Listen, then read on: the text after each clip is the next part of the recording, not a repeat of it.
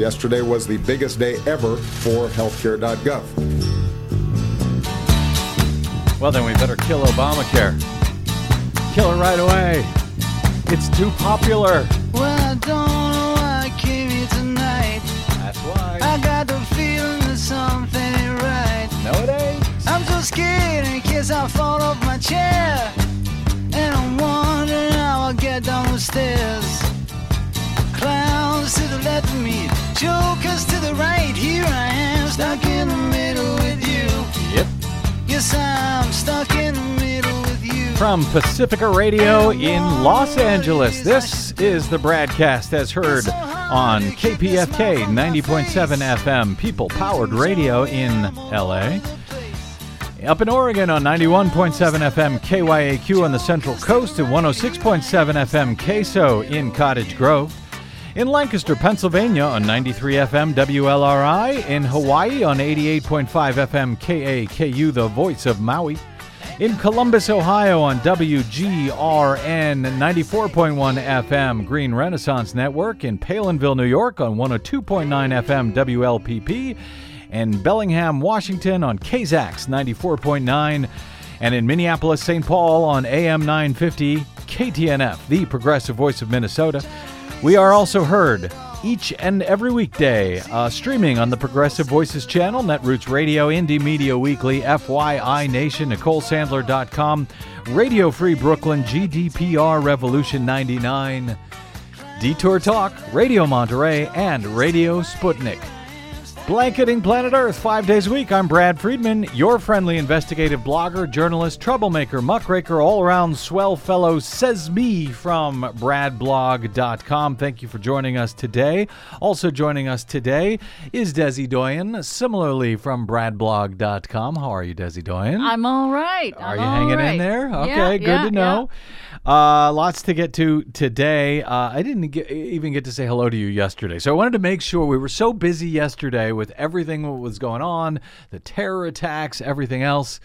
So I just wanted to put it right up front and make sure we said hi. Hi. Hi. Also, uh, you'll be joining us uh, later as well uh, with the uh, with the latest Green News report, uh, and and some interesting news from scientists who are actually standing up and taking to the streets. Yeah, it's very, very interesting, and it's a new chapter for science in America. Uh, yes, well, it is, and uh, interesting to uh, watch them rally and give these rally speeches, and you watch them and you go, "Yeah, these guys are not professional activists; they're scientists." yeah. Uh, so we'll have a little bit of that as well, and we've got some uh, uh, breaking news just as we go to air here today concerning offshore drilling. In in is it in the Arctic? Is It's it in, in, a couple uh, of places. It's okay. in the Arctic and it's off the Atlantic. We will get to that in a little bit, uh, but I want to make sure because I've been trying to get to this since uh, Friday uh, at his year-end press conference at the White House uh, on Friday. President Obama had announced that the Affordable Care Act exchange. The Obamacare marketplace had seen 670,000 people sign up for coverage uh, last Thursday, the day before his his press conference, and that was the biggest uh, open enrollment day, single open enrollment day ever. Now, no matter how you may feel about Obamacare, it has succeeded in providing tens of millions of Americans with access to health care that was not available previously to them. It has also decidedly not been a drain on the economy or the medical or the insurance industry that Republicans had long predicted and warned and misinformed the nation about. Remember? Job killing Obamacare all the Who time. Job killing Obamacare. We got to end it, repeal and replace it.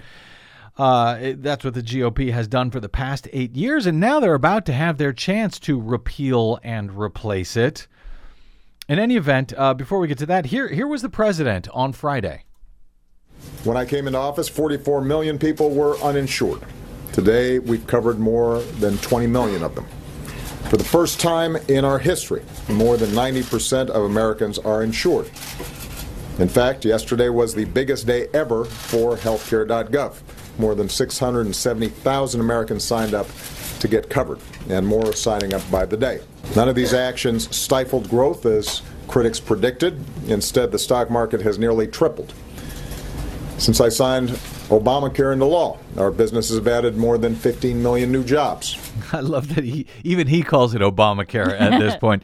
Uh, the day before his press conference on Friday, uh, on Thursday, the Department of Health and Human Services had announced that the open enrollment deadline for uh, for January one coverage had been extended by two business days.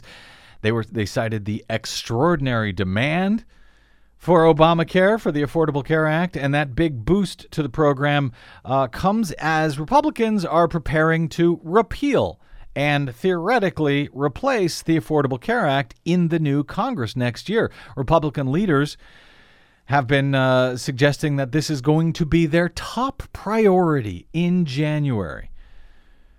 Now, remember, 22 million Americans no matter what you think, no matter if you think it should have been a better bill, a single payer type uh, uh, bill, 22 million Americans now have access to health care that they did not have before. And the uh, Health and Human Services has uh, continued to tout its uh, outreach and its enrollment efforts, even as these Republicans are planning to repeal Obamacare. But it may not be that easy. Nonetheless, uh, they say there's going. Uh, the Republicans have said there's they're, they're planning a transition phase. No one will be without health care during this phase. A transition phase where where some some of the uh, Affordable Care Act programs, like subsidies that are available through the exchanges, uh, that those will continue for two or three years, maybe. Health policy experts, however, are warning that uh, d- depending on what the repeal looks like, the individual market could end up collapsing. The insurance market uh, could end up collapsing uh, in that period. That uh, because of the uncertainty that repealing Obamacare would cause and what the replacement would be. Uh, now, it is, of course, only individuals who use that exchange, who use the Obamacare exchange. Those with policies through their uh, employer, they're not affected by an, uh, an Obamacare repeal, at least other than the new benefits that are required for all such uh, insurance plans, like free checkups, coverage for kids up to 26 years of age, uh, and the slowdown in the increase to healthcare prices, which has been useful to everyone. And of course, you will be affected if you lose your job and you don't have the Affordable Care Act uh, exchange to uh, to go to once that's repealed. If that's repealed, if states don't themselves pick it up, as we think and hope will uh, happen out here in California, no matter what happens in the uh, to the federal bill. But we don't know. There's uncertainty everywhere, unfortunately. Now, that 20 million or 22 million or 23 million, whatever that number is, uh, is actually a relatively small number compared to the overall American population. So, you know, 22, 20 million, 22 million may soon lose their health care entirely uh, if Obamacare is is is repealed, at least without being replaced right away, as is looking more and more likely.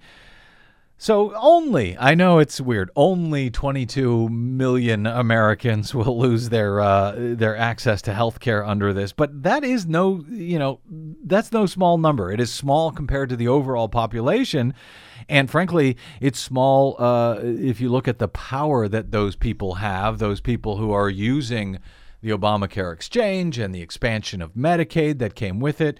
And, you know, those people don't have the same kind of power that these huge corporations do that uh, you know white wait are you saying that some you know class, original yeah. working class guy or gal who's just hanging out and doing the best that they can Yeah. trying to make ends meet can't get access to a congressman or a legislator to be able to lobby them to get them a multi-billion dollar oh yeah i guess yeah, not they they don't have the same kind of control that the same uh, kind of yeah, that the rich the- people do, that the billionaires now that uh, Donald Trump has stocked his cabinet with has. Uh, so it, it is no small number of Americans, even if they don't have a lot of political power, and those Americans are going to pay a pretty hor- horrible price. Uh, and I remember, you know, in the run up to the election, I would hear from listeners who did not like Hillary Clinton or that they thought Obamacare sucked because it wasn't single payer. They wanted a better plan. I understand that. And, and I said at the time, well, you know, good. I hope you can survive a repeal of Obamacare. I hope you can survive what is going to come your way with the Donald Trump presidency, and I still hope they'll be able to uh, survive them. But the, there was a, a, a letter that um, someone wrote, wrote to Josh Marshall at TPM a few weeks ago, and I've been I keep thinking about it. I read it a few weeks ago. I keep thinking about it, and so I feel like I should share it because uh, you know it sort of puts the, all of this in perspective. Uh, J- Josh posted it at the time, and he said, "I have nothing but silence to offer." It comes from a, a reader that he calls TC. And let me just read you this this letter from TC. Uh, he said, I am prompted to write to you for the first time because I appreciate very much your attempt to closely track the GOP's efforts to repeal the Affordable Care Act. So many times in these discussions, words fail to capture the stakes of the issue. When we speak of 20 million or 23 million people who may lose their health insurance if the ACA, the Affordable Care Act, is repealed, I suspect most absorb that as a useful data point and then quite naturally move on. I'm writing, he says, in the hope that I can get your uh, readers to pause for a moment and consider what this, tr- this loss truly means behind the abstractions. He says, My wife has advanced colorectal cancer. She was diagnosed in 2008 when our children, our three children, were three, two, and nine months old. At the time, the only insurance available to her in 2008 was California's Major Risk Insurance Program, or MRIP. This was a program designed at the state level to address the insurance needs of people like my wife who have pre-existing conditions. She happens to have a genetic a genetic mutation that can lead to colorectal cancer. MRIP was better than nothing, but it was paltry. It had an annual cap of $75,000 per year. That first year, he says, we blew through the cap by February. Same thing happened the second and third years, 2009 and 2010. All the rest of our medical bills for multiple surgeries, hospital stays, chemotherapy, radiation, CT scans, etc.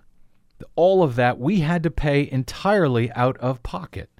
In 2011, to our huge relief, the Affordable Care Act came into effect.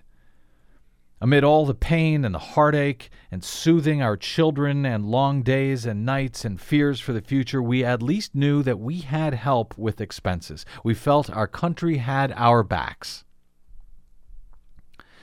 For many, for many families, if the GOP repeals the Affordable Care Act, it means that they will be thrown back on state programs like California's major risk insurance program again.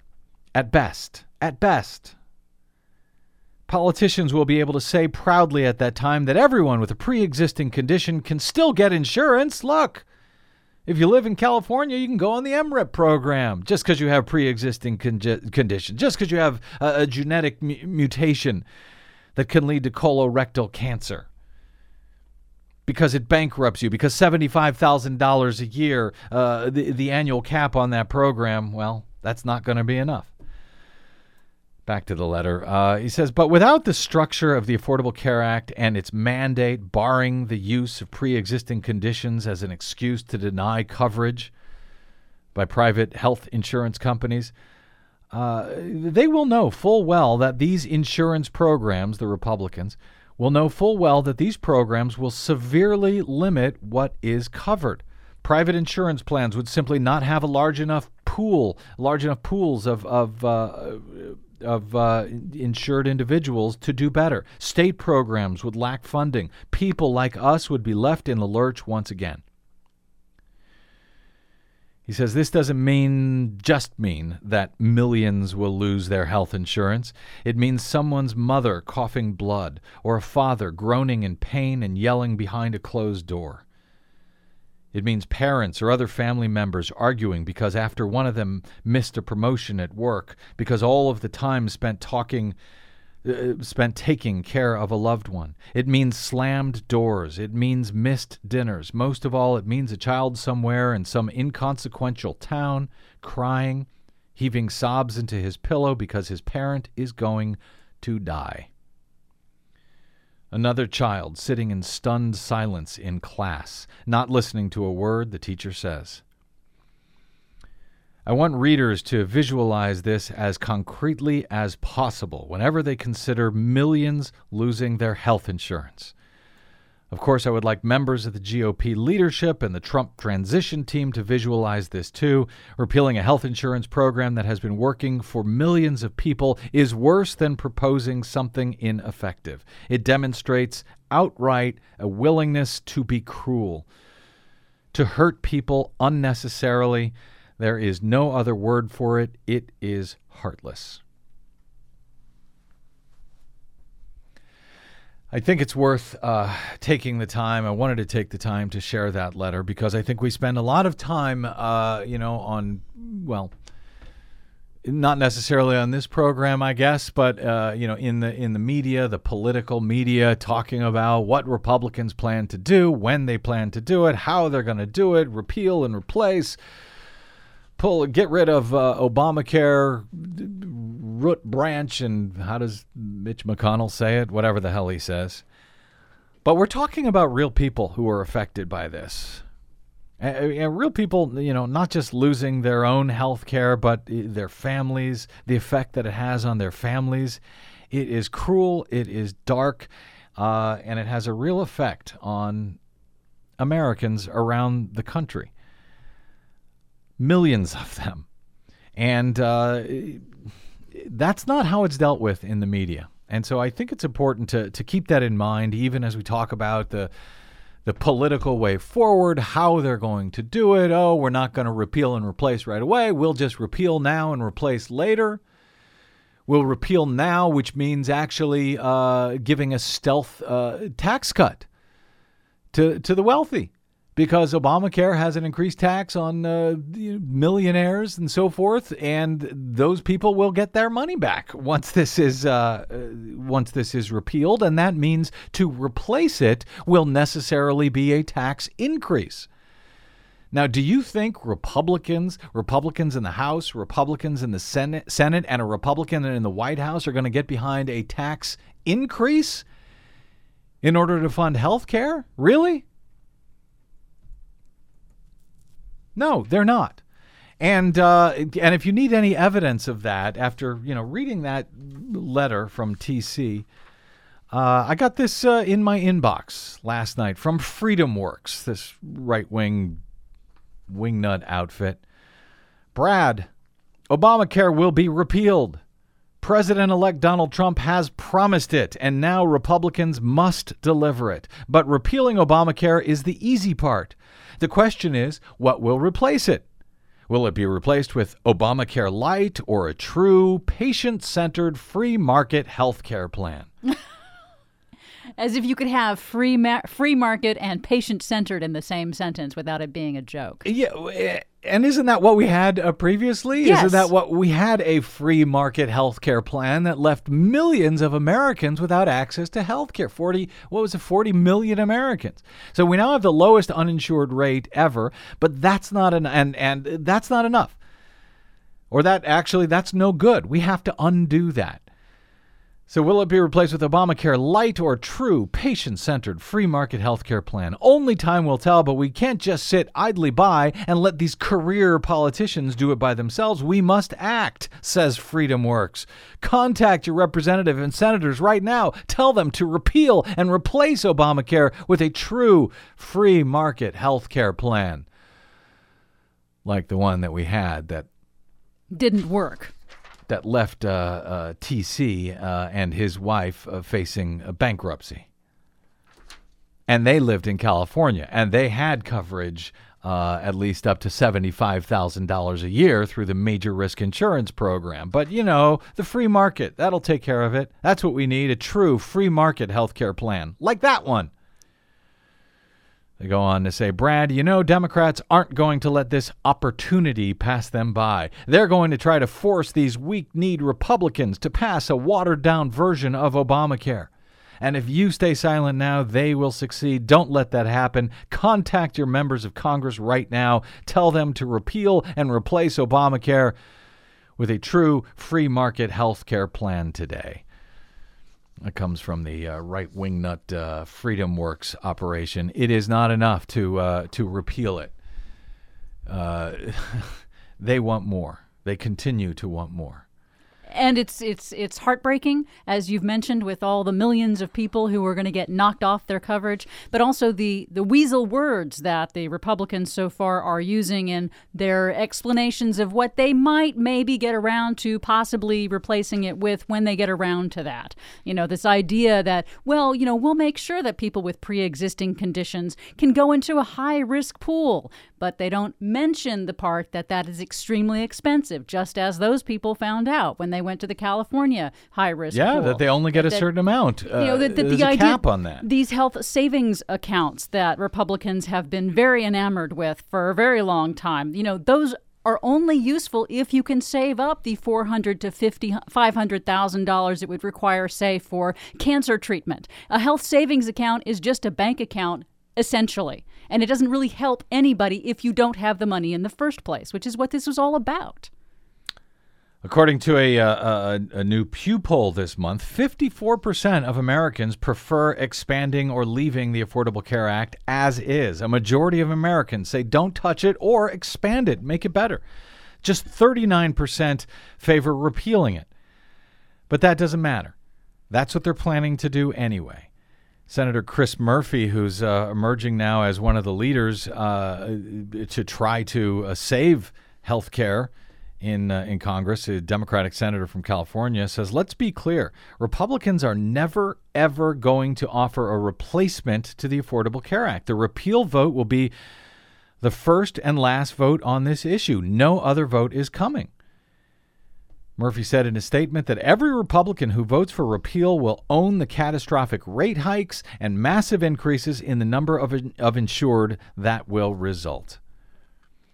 I have to disagree with him on that because right now we've already seen that the media, the corporate media, that has been obsessed so far with just reporting on the process of what the Republicans are trying to do with Obamacare, they're not really covering what the policies actually mean in real time for real people. So I am not at all confident that if the Republicans do completely do a repeal, that they will be punished by anybody because the media won't tell the American people whose fault it is. Oh, he's saying they're going to own the uh, what will happen. He's not saying they'll be punished by it. Well, okay, I mean, they'll own what happened, but it won't make any. You're right, I, am no. being very cynical right now, but that that is, I, I fear that that is what's going to be the case. Is that there will be no outcry, there will be no real owning of it. They'll find a way to get the Democrats to be blamed for it. Well, yeah, exactly. Because and and they're But actually I'm going to go. cynical. No, well, I know you are, but they're going to have to go to the Democrats at that point.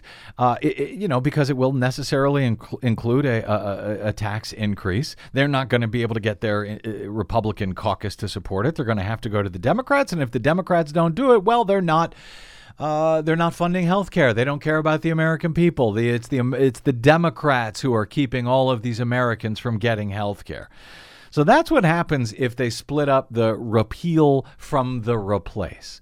And all signs say, uh, suggest that is where they're headed.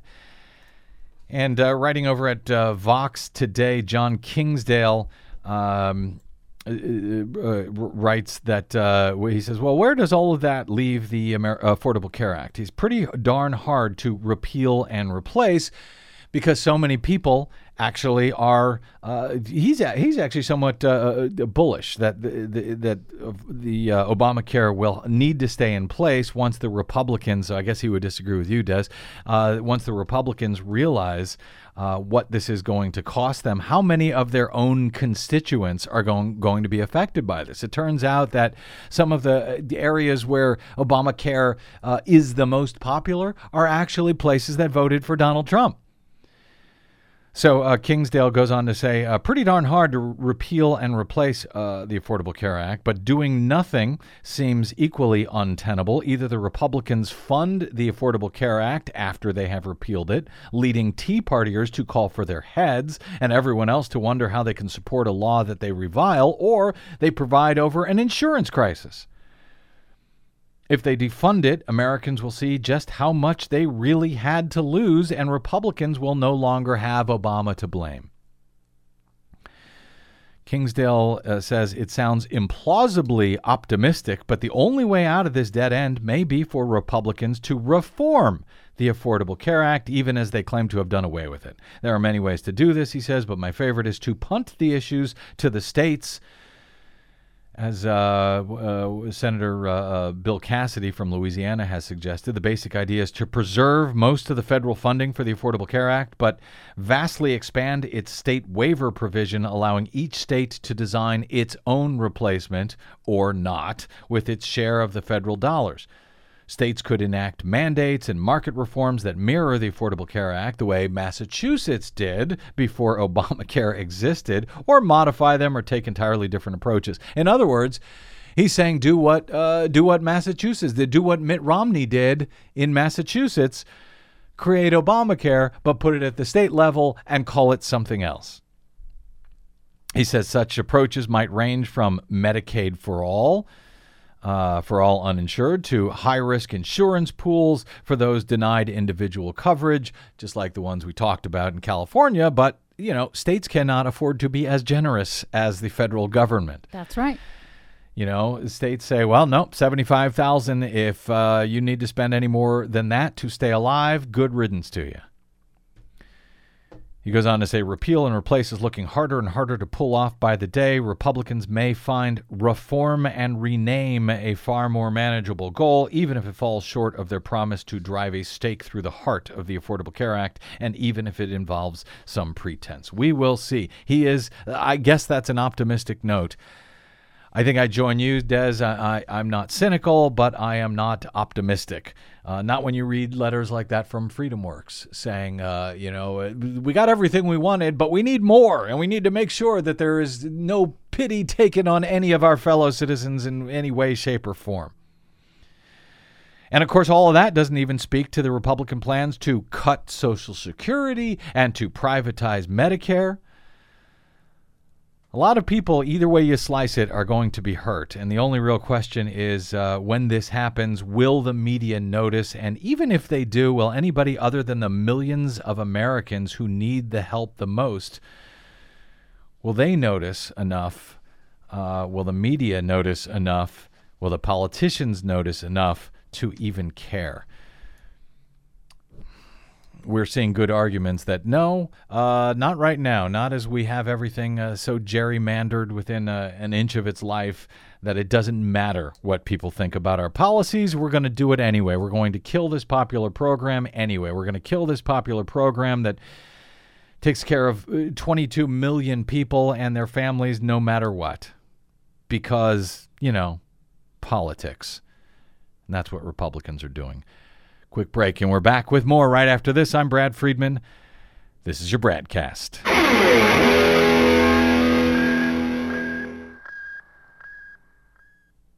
Hey, this is Brad. Given the outcome of the 2016 election, we really need your support now more than ever. Progressive media outlets have been under attack for years, even during supposedly progressive administrations. We are now facing a whole new world and real alternatives to the mainstream corporate media. You know, the folks who got it all wrong from the jump must be able to continue the fight for all of us. This is not a drill. It never was. Please consider a donation to our work here on the BradCast by stopping by bradblog.com/donate to help out however you can.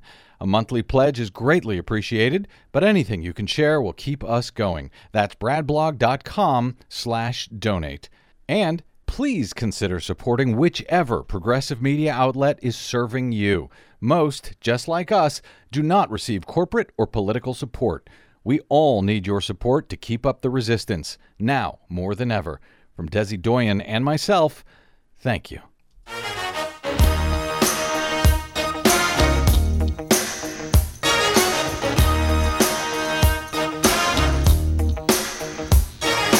Welcome back to the BradCast. Brad Friedman from BradBlog.com. Another item I wanted to get to to uh, follow up on from late last week was this coup, this power grab that's going on in North Carolina, and uh, it looks like it's a. Uh, uh, a fait accompli at this point. Uh, the uh, there, there was a okay. Just to remind you, if you didn't hear the show, the BradCast late last week, there was a uh, well, there was a very close election in the state of North Carolina when it came to the governor's race. The uh, Republican there, Pat McCrory, lost his reelection bid to the Attorney General Roy Cooper by just 10,000 votes in North Carolina, which has, for the last several elections, been a swing state. And it was so swingy this year that uh, the uh, the uh, Republican uh, presidential candidate Donald Trump won in reportedly won in North Carolina, as did the U.S. Senate candidate Richard Burr in North Carolina. Nonetheless, the Republican governor lost and. It's said to have no small, uh, for no small reason, because of this bill, this anti-LGBT bill that cost the state millions of dollars in lost business and everything else, but they didn't care. They kept it in place. And um, so uh, Pat McCrory ends up losing.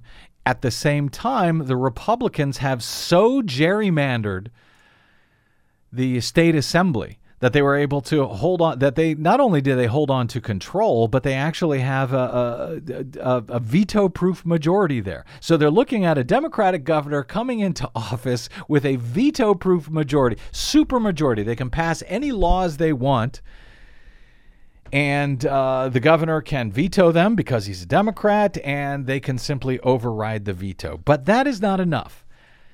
They have to take away power from the Democratic governor. And to do that, they called an emergency session, which was originally for hurricane relief uh, Hurricane. What was it? Hurricane Matthew? Matthew, and uh, they did pass the uh, the hurricane relief, the sort of the funding to help people rebuild right. and recover. Right. That, so they did this in the in the lame duck session, and then they're supposed to. They actually it wasn't even a lame duck; it was a special session. They called an emergency session because they're already out of session this year. So it was an emergency session to pass this hurricane relief bill. They did that. They completed the special session, and then they said suddenly, "Oh." Let's have another here. special session now. Yeah. And uh, they had known about this for several days, but they didn't tell the Democrats. And all of a sudden, they started pouring forth with all of these bills that would severely limit the power of the incoming governor. It's amazing how quickly they wrote all those bills. They and had them all ready, to go. go. Yeah. Amazing. Despite the fact that millions of North Carolinians had wanted uh, Democratic uh, uh, control, at least of the uh, of the governor's mansion. The Republicans said, "Well, we don't care. We're going to take away all of uh, that governor's power, or much of that governor's power." And there was protests, and it was just like what we saw in Wisconsin a few years ago. People uh, descended on the state capitol among the things that uh, the Republicans were trying to do. For example, uh, North Carolina has um the, the, the uh, election, the state election commission. The majority on the state election commission happens to be whichever party controls the governor's mansion. So for the last four years, the Republicans have enjoyed control of the uh, of the state election commission, and they've enjoyed control of county uh, uh, county election commissions, which also operate the same way. Well, Republicans have decided, no, you know what? That's no good. That's not fair. It's not fair to let one party control the election commissions, and they're kind of right. It is not. But it's only now that they have suddenly decided, after decades of, of running it this way, that uh, now we need bipartisan commissions. So they're making the party, the, the, the election commissions bipartisan, uh, and to, to decide, you know, how to how to break the deadlock. Uh, they're going to make it so that Democrats control the election commissions in odd numbered years and Republicans control it in even numbered years. In other words, Democratic Democrats control uh, will will have the chairmanship of these bipartisan commissions in the years when there are no elections, and Republicans will control them in the years that there actually are elections. It's a pretty neat trick. It is a pretty neat trick. And so they passed two separate bills uh, to support that, to uh, to to take away the governor's power to uh, appoint trustees to the uh, to the University of North Carolina system. One thing after another, they they're now going to require approval by the uh, by the state senate for any appointments by the governor. And they've limited the number of appointments from 1,500 appointments that the uh, the governor is allowed to make down to 425, and and that's a concession for them. They thought it was going to be 300 previously. They had originally hoped to make it uh, 300. Now they're saying 425. Well, They pushed these bills through in no time at all. In about a day or two, they finished them by Friday. We were reporting on this, I think, on Thursday. They were uh, they got it all done, signed, sealed, and delivered to the governor by Friday. And within 90 minutes, Governor Pat McCrory signed the first of those two bills. He has now, as of Monday night, signed the second. And in doing so, he downplayed the impact of the legislation. Uh, he, he, said uh, he, he said that he worked closely with legislative leaders to protect the separation of powers in North Carolina.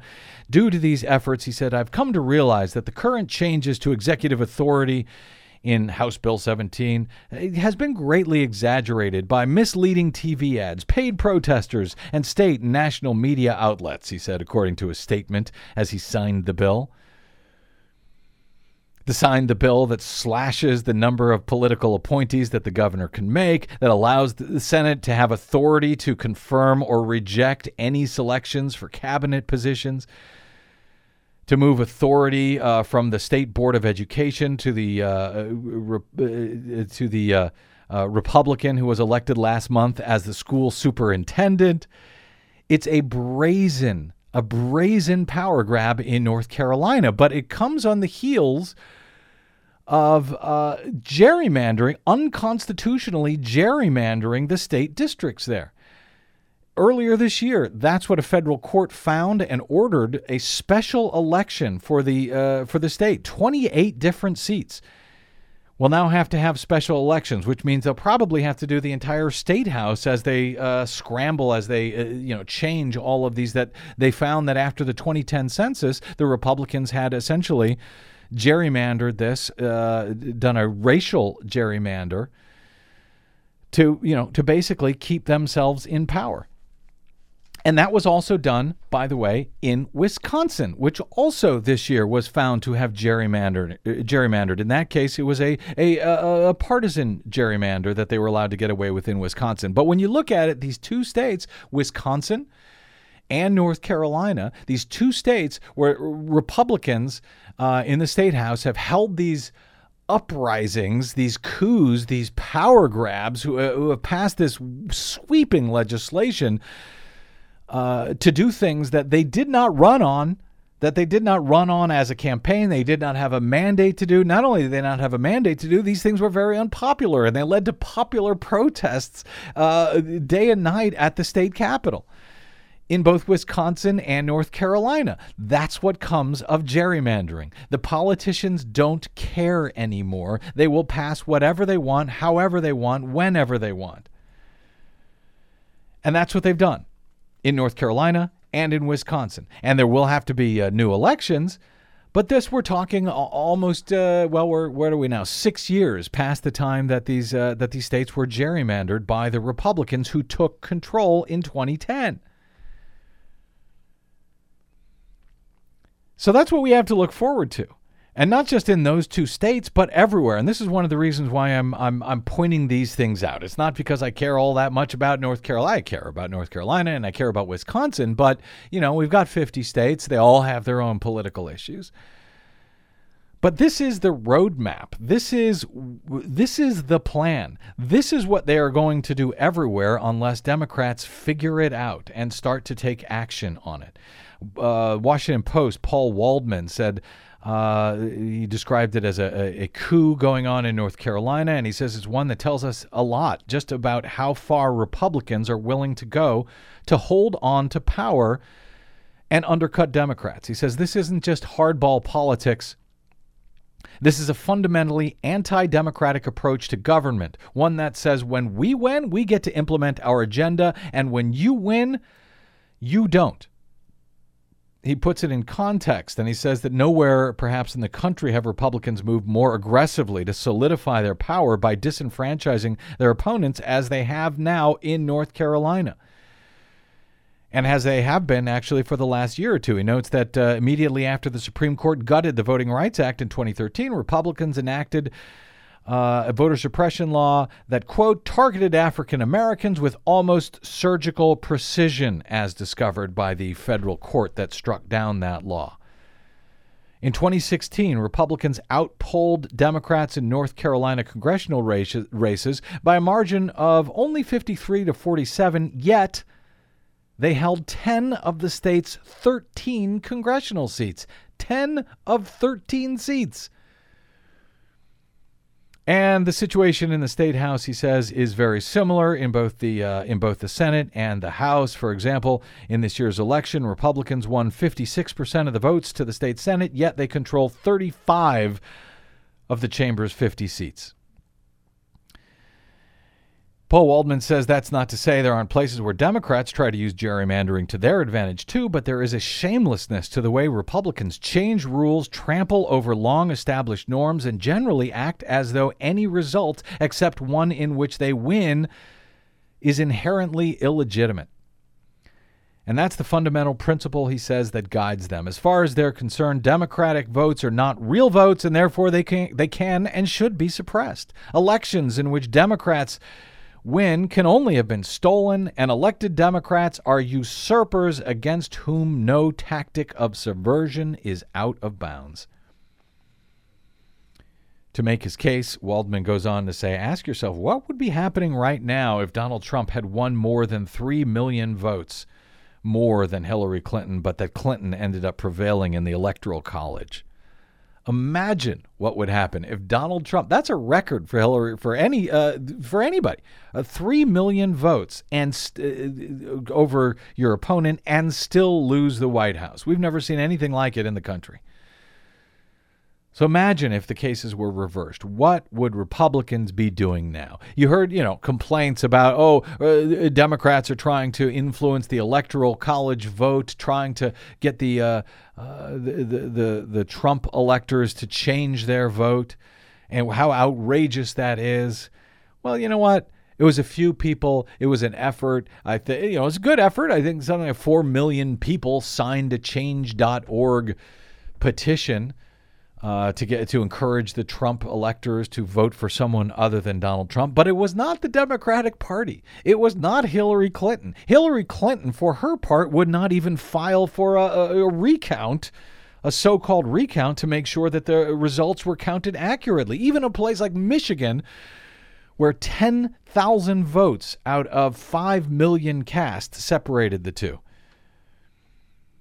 And we've got uh, huge questions about undervote numbers in uh, in Michigan. And when Jill Stein tried to carry out a recount in Michigan, hundreds of thousands of ballots were deemed uncountable because they did not match, because the number of ballots did not match the number of people signed into the poll books. And there was nothing to be done about it. And Hillary Clinton did not raise holy hell, and Democrats did not raise holy hell. They didn't even make a peep. But imagine if the situation was reversed. Imagine what would have happened. Waldman goes on to say, You think we're divided now? If the situation was reversed, we would be on our way to civil war. I would have to agree with him on that. The Republican Party likes to implement their scorched earth policies as soon as they can. And if the situation had been reversed, uh, I think the Democrats would be reaching out to them right now to find out where they could compromise. yes, of course they would. And so, you know, the Republicans are not only not going to be finding how we can work together, how we can compromise, they're going to go in and take away whatever power they can. They're going to pass more laws uh, like the photo ID laws that they've been trying to pass around the country, the voting uh, restriction laws, and uh, matter of fact, in Michigan, that's exactly what they're doing in the state house. In Even, the middle of the recount, while the recount was going on, yeah. Hey, it worked in uh, it, it worked in Wisconsin. Let's do it here. I mean, I don't think Paul Waldman really goes quite as far as as I fear this will go. You know, because it's not really just oh, you know, how far they're going to go. It's it's not just we won't let you implement your policies. It's we're going to set up the system and rig the system so that you can't get us out. That's how they play. That's how they roll. Waldman does go a little bit further. He says Okay. in the, in the next few years, Democrats are going to be up against versions of the North Carolina model in every state where Republicans have power and at the national level as well. Effort, efforts not just to implement Republican policy goals, but to change the rules to make it as difficult as possible for Democrats to win. It has already been happening for a while, and he says it's going only going to accelerate. I hate to say it, but I agree. But you know what? We cannot sugarcoat it. We cannot pretend somehow this is going to get better, that somehow Republic Donald Trump is going to pivot, Republicans are going to uh, you know, start working together with Democrats. It ain't going to happen. This is how they roll. What are you going to do about it? What I'm going to do right now is take a break and come back with the Green News Report and a little bit more on the BradCast. I'm Brad Friedman. Don't touch that dial.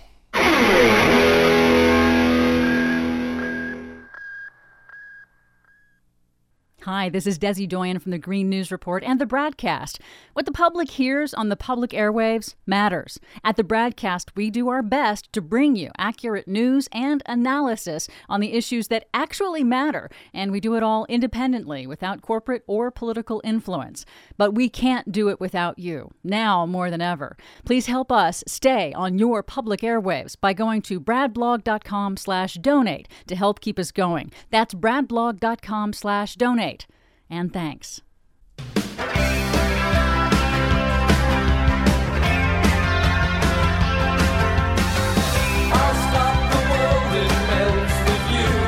Well, yeah, maybe.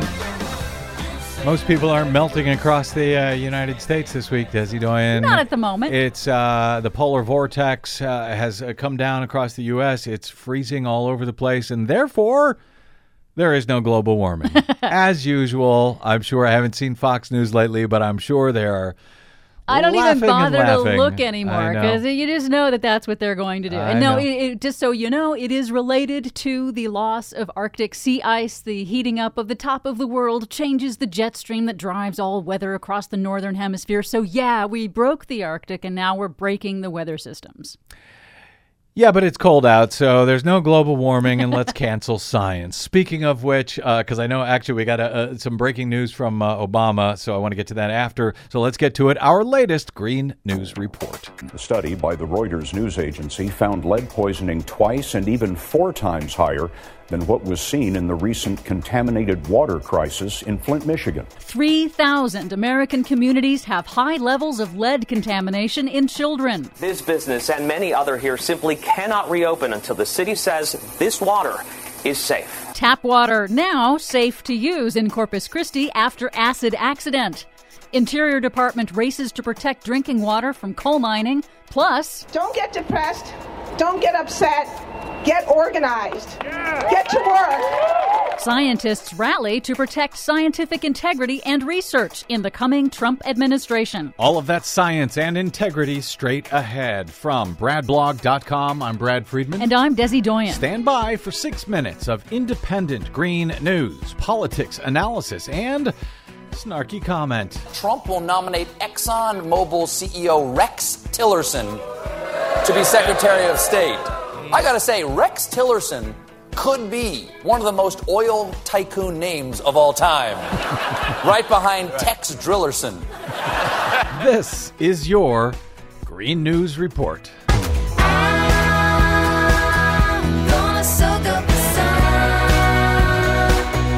Okay, Desi Doyen, water, water everywhere, but uh, you can't drink any of it. It's all poison. Apparently, it is true. A new study of public health records has found 3,000 neighborhoods in the U.S. where children suffer from lead poisoning. The study by Reuters examined neighborhood level blood test results in federal and state health databases across the country. It found children's lead poisoning rates two to four times higher than levels measured in the recent water lead contamination crisis in Flint, Michigan. In some locations, up to a third of the children had high lead levels. Hmm. But these towns are getting little to no attention, indicating a persistent failure to fund and enforce lead abatement programs to remove lead from soils and lead paint in older homes across many states. Whose responsibility is that? The federal government or the state governments in, in each of these cases? It's both, but it's up to the states to actually make it happen. Well, that's good because I know Donald Trump is going to make America great again, but but he sure as hell isn't going to get the lead out of the water. In Corpus Christi, tap water is now safe to use again, say city officials, after they lifted a do not use order for the city's 300,000 residents and businesses. That happened after an asphalt manufacturer accidentally released a small amount of corrosive acid that may have entered the city's water system. Hmm. The acid causes respiratory problems and chemical burns on contact. It's the second do not use order for Corpus Christi this year. The Obama administration Interior Department on Monday imposed new rules on coal mining near drinking water supplies. Eight years in the making, the stream buffer rule bans coal mining within 100 feet of streams. It prevents coal companies from permanently polluting thousands of miles of streams, and it affects mostly West Virginia, Ohio, and Pennsylvania. It also requires mining companies to restore the land to pre mining conditions. But the National Mining Association says it plans to fight those new standards in the new Trump administration. Well, of course they do. But naturally, you think, well, Trump is going to undo that. But the fact is, these rules, that one, eight years in the making, they take a long time to put in place and a long time to undo, do they not? yes, it depends on what stage of the process it's in, but it can be overturned. And here I was trying to find something to be happy about. Thanks for nothing, Desi. Meanwhile, at the annual meeting of the American Geophysical Union in San Francisco last week, There's something to be happy about. Hundreds of climate and Earth system scientists also did something that scientists almost never do. They rallied for scientific integrity. Here's Georgia Tech professor Kim Cobb in a video posted by climatetruth.org. What we need right now is all of the scientists who care so deeply about their work, about facts and data and truth, to shake off the fear that holds them back. Not thinking about it as a political problem, but thinking about it in defense of science. It was kind of amazing to see and good to see all of these scientists actually out there in the streets rallying. You're right, that is something we do not see very often. Yes, and U.S. scientists are now establishing backup databases to hold U.S. government scientific research from NASA, NOAA, and other crucial science agencies. While there's been no explicit threat from the incoming Trump administration to remove access to that data, Trump transition advisors have promised big budget cuts for NASA and those other science agencies. Mayors and governors in many states say they are also determined to protect scientific research and integrity. In a fiery speech at the AGU meeting in San Francisco, California Governor Jerry Brown pledged that if the new administration cuts NASA's research funding and satellite programs, California will step in to defend science. And if Trump turns off the satellites, California will launch its own damn satellite. We're going to collect that data. Man, all I can say is that it's uh, it's good to be living in California right now. Yep. For what it's worth, come on out. We'd love to see you before we build up the wall to keep out the Americans. For much more on all of these reports and the ones we didn't get to today, check out our website at greennews.bradblog.com. Find us and follow us on the Facebooks and the Twitters at Green News Report. I'm Brad Friedman. And I'm Desi Doyen. And this has been your Green News Report. Open up that golden gate, California, here I come. Oh, not to rub it in. Come on out. We'd love to see you out here in California. Okay, uh, Des, before we go, Obama p- bans drilling in parts of the Atlantic and the Arctic. Yes. Uh, so he announced on Tuesday what he's calling a permanent ban. It's on offshore drilling and on gas drilling, and it's across a really large areas of the Arctic and the Atlantic seaboard. Um, what he's done is he's invoked uh, what's called the 1953 Outer Continental Shelf Lands Act. Now, he says that that gives him the authority to act unilaterally and that it cannot be overturned. Um, we're not exactly sure if that is true. I mean, I, I think it is. It's one of those things where the precedent, it is never been overturned by any any president in U.S. history when a president has invoked one of these laws to do this. So. If that's true, then it does sound like it would be either uh, impossible for an incoming Trump administration to overturn, or it would trigger such litigation. I'm laughing. I'm laughing already. I know. That it would- Impossible. I It would be impossible. They couldn't have. Uh, the Rep- incoming uh, r- r- Trump administration couldn't do it. A Republican House couldn't do it. A Senate, a Republican Senate couldn't do it. A stolen Republican Supreme Court would never approve it. They would never do such a thing. So yeah, they would have to change the law, which is of course, you know, possible and and at this point probably likely. So it would take years though. There would be a ton of court uh, filings one presumes. That's why it's useful to support environmental groups that specialize in litigation for these kinds of things because they're going to be very very busy in the in the coming years. But uh, you know, so yeah, it's it's a precedent and it's never been overturned before, but this is in we're in Trump world now where precedent doesn't necessarily count anymore. So there's a possibility this can hold this ban on drilling. And uh, uh, I guess I want to say why didn't I? I know you don't have the answer to it, but why the hell didn't he do it earlier when he had the chance? Uh, no, I mean he had the chance. He still has the chance. He's still the president. But you know, back when it could have been established law, it could have been uh, challenged and fought. Uh, there are some questions wait- about that. You know, one of the things might be that, well, if he does it and waits until, you know, and if he does it before the election, then it will be used as a hammer to hammer Democrats. To it would have been used against Hillary Clinton to say that she, you know, she would have to come out and say whether she would support this. And then she was trying. It seems that the Democrats were trying to navigate this uh, minefield between appeasing the oil and gas industry, appeasing the banking industry, which is invested in all of this oil and gas and makes huge profits off of it, versus, you know, appeasing the the lefties, the hippies, you know, and making giving them just enough crumbs to make them think that it wouldn't be so bad. I think that might have been a political calculation on Obama's part, but that's where we are now. Or perhaps a political miscalculation on Obama's part. go. I mean, it's Yeah. always before an election. There's always another election coming up, and if he was, uh, if he is as concerned about global warming as he claims to be, and I believe that he is, uh, you know, there was a lot of activities that he could have taken long ago that frankly Republicans would have taken long ago if the situations were reversed. But you know what? Republicans ain't Democrats. Democrats are scared. They are scared of everything. Republicans are not. Uh, and for good reason, because they own the congressional districts, they own the media. They don't have to be frightened anymore of elections. And where they are, well, they'll just keep people from being able to participate in those elections. That's how it works. This is the landscape ahead. This is the landscape right here that we are now living in. Again, don't want to sugarcoat it because we're going to have to figure out what the hell to do. We will figure out what the hell to do in our next thrilling broadcast, no doubt. Until then, my thanks to our producer, Desi Doyen, and to you for spending a portion of your day or night with us. If you missed any portion of today's program or any other, download it for free anytime at bradblog.com or via your favorite podcast site like iTunes, where we hope you'll give us good review. Make it a little easier for everyone else to find us as well. My thanks also uh, around the holidays here uh, to those of you who have stopped by bradblog.com slash donate to help us stay on your public airwaves. We're one of the few progressives left over your public airwaves, so thanks for allowing us to uh, continue that with a visit to bradblog.com slash donate. Drop me email if you like. I'm bradcast at bradblog.com, and I can be found on the Facebooks and the Twitters where you can share our reports at the Brad Blog. That's it. Until we meet again, I'm Brad Friedman. Good luck, world.